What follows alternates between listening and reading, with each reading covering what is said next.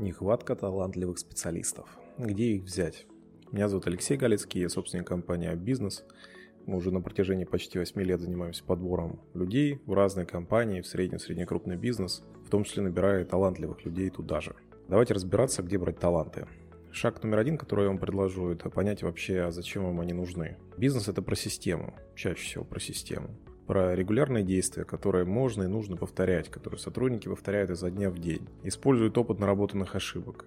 Как аналогия, что-то вроде чек-листа у пилота перед вылетом самолета. А иногда можно привлекать талантливого специалиста на подряд, то есть их не обязательно брать в штат. Например, дорогого и сильного человека на маркетинг можно заменить сразу несколькими исполнителями.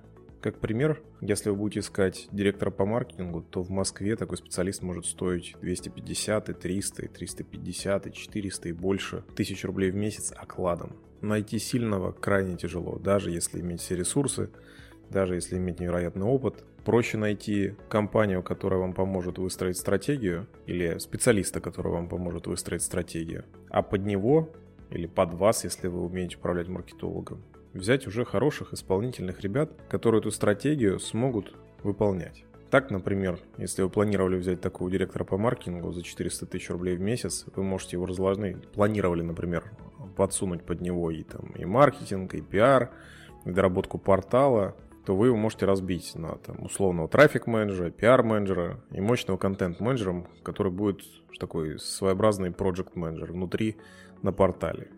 Шаг номер два – если все же в вашем бизнесе без таланта никак, вы решили, что вот именно в вашем бизнесе и либо именно на эту должность вам нужен талантливый сотрудник, то где их можно брать? Вариант первый. Взять по рекомендации. Самое простое действие, которое может быть, если у вас уже есть талантливые, сильные ребята, вы можете попросить порекомендовать их работу и пообещать им вознаграждение за это. Подбор все равно будет стоить денег, будете делать вы его своим HR, будете подбирать через рекомендации, будете привлекать внешние, там, кадровое агентство, например, он все равно будет стоить денег. Ничего страшного, если вы за сильного, талантливого человека предложите там 50 или 70 тысяч рублей. Скорее всего, ваш бизнес этого не обеднеет, если вы не малый или не микробизнес. А для сотрудников это может быть значительно интересная мотивация для того, чтобы предложить а, вашу работу. Можно делать интересную связку здесь с рекомендациями. Можно делать следующим образом. Вы можете сначала добавить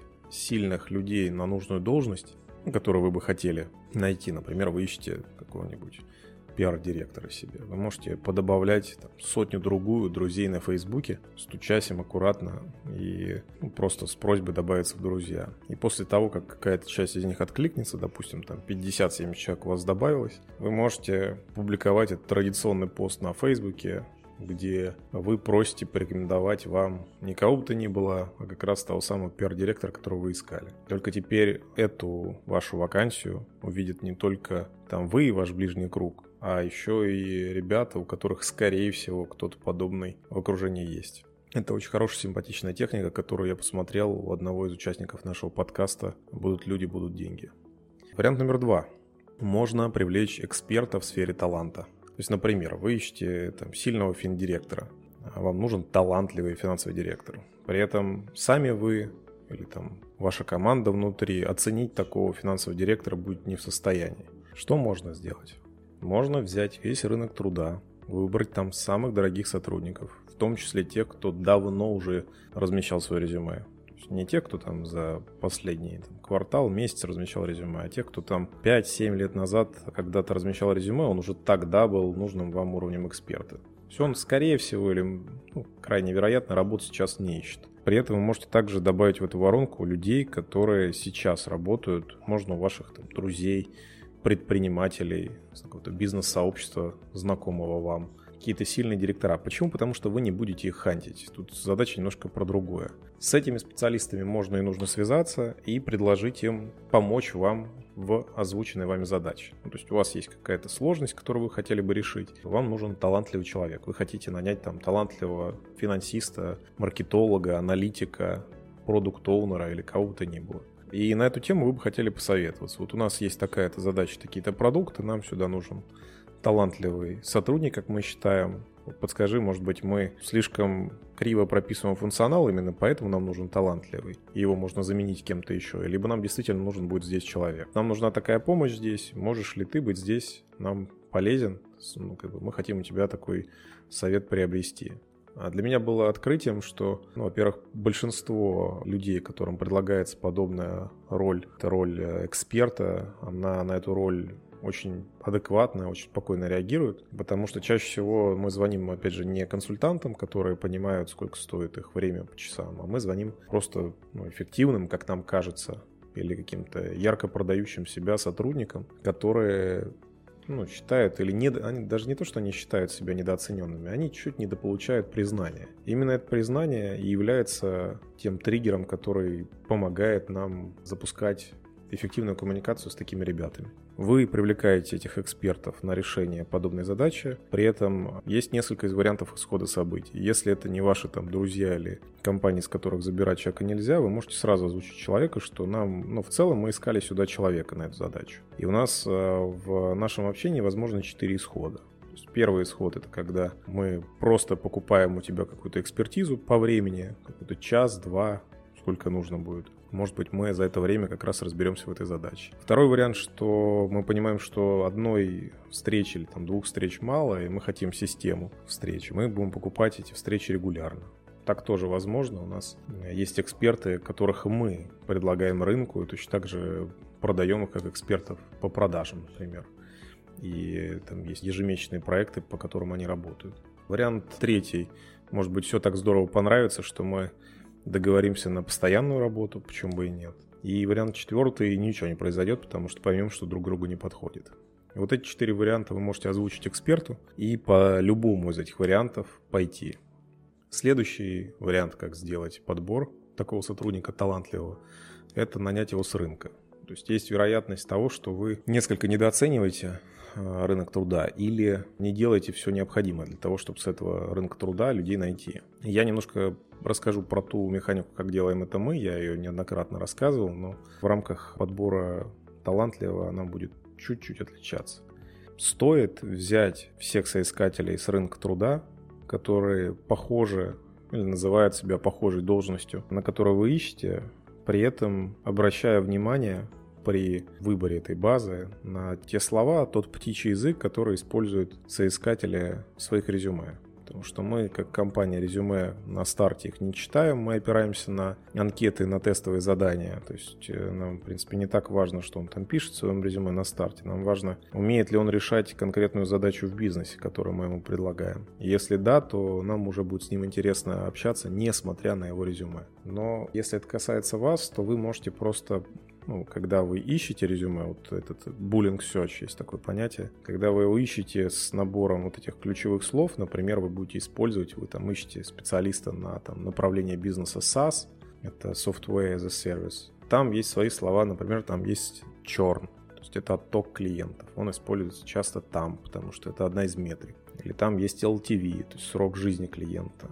Тоже одна из метрик, которая используется в этом бизнесе. Если мы ищем себе какого-нибудь продукт оунера или там project менеджера талантливого на направление SaaS, то есть высокая доля вероятности, что эти метрики у них тоже были, они их точно так же используют в своем резюме. Мы выбираем ну, соискателей, с, в том числе с этими словами, собираем хотя бы там 200, 300, 400, 500, 700, в зависимости от, от того, что за рынок, что за город, нужен ли вам штатный или, может быть, вам удаленные подойдут по всей стране. Э, выбираем эту базу. С нашей стороны, если это делаем, например, мы, мы всех прозваниваем, анкетируем, тестируем и только потом делаем выводы. Если это будете делать вы, ну, на самом деле, сделать онлайн-анкету на ресурсы типа Яндекс Форм или там Google Форм, я думаю, что вы тоже будете в состоянии. Сейчас анкетирование предлагается в том числе на ресурсе Headhunter, у Суперджоба тоже есть тестирование, вы можете там его отдельно написать. То есть вы можете предложить соискателям пройти ответы на тестовые вопросы, которые вам нужны. То есть это не просто набор каких-то бездумных вопросов, а это профессиональные вопросы, которые,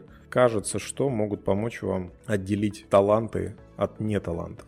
Да, я понимаю, что это здорово режет воронку, да, я понимаю, что это отдельный труд, но мы здесь не говорили, как сделать подбор с меньшим трудом, мы просто говорим о том, как нанять талантливых. Вот для того, чтобы нанять именно талантливых, к сожалению, скорее всего, придется прорабатывать вот это многое вот этой породы для того, чтобы найти редкоземельных специалистов. Мы их прорабатываем, анкетируем, тестируем, и после уже тех, кто нам нравится, зовем на собеседование. Мы бы это сделали группой. В случае, если это человек, который обладает каким-то очень высоким уровнем таланта, и вы, например, не понимаете или не знаете, как таких ребят оценивать, то можно совместить этот способ с предыдущим. Вот то, что я э, говорил, это про привлечение эксперта. То есть вы можете просто привлечь эксперта как человека, который будет помогать вам отбирать таланта на собеседование, который скажет, что вот этот талантливый, вот этот бездарь, а этот непонятно вообще, что тут делает. А вот эти три нормальных, но не особо талантливые. Таким способом, просто прорабатывая большой воронкой рынок, вы в том числе можете найти себе очень талантливых специалистов. Я это вижу по тем проектам, которые мы закрываем. Можно ли на это рассчитывать? Здесь вопрос, что если вам нужен прям талантливый-талантливый, вы к этому осознанно пришли, то, скорее всего, придется делать это просто регулярно. Ну, то есть делать там одну группу в месяц на вот эту позицию. Там, не с первого раза, ну, допустим, со второго, с третьего, с четвертого. Вероятность того, что вы такого талантливого человека найдете, она, давайте так, она точно не нулевая. Сильно зависит от того, на какую должность э, вы человека ищете. Бонусный способ – финальный вариант, как можно решать подобную задачу. Приведу пример. Одного из наших клиентов на такой полустратегической сессии был запрос, что они хотят начать работать по методологии Scrum, и вот они считают, что им нужен Scrum-мастер, но Scrum-мастера внутри нет, это департамент крупного бизнеса, и, скорее всего, ну, им просто такую должность никто там не одобрит, хотя, наверное, надо было просто много труда для этого приложить. Вот. И было бы неплохо, конечно, такого найти, но непонятно, где его брать. При этом так уж получилось, что совсем случайно, что одна из сотрудниц этого департамента у нее муж скрам-мастер, девушка проходит обучение на скрам-мастера, и ей это крайне интересно. Выяснилось это абсолютно случайно в рамках действующей аттестации, которая была у сотрудников.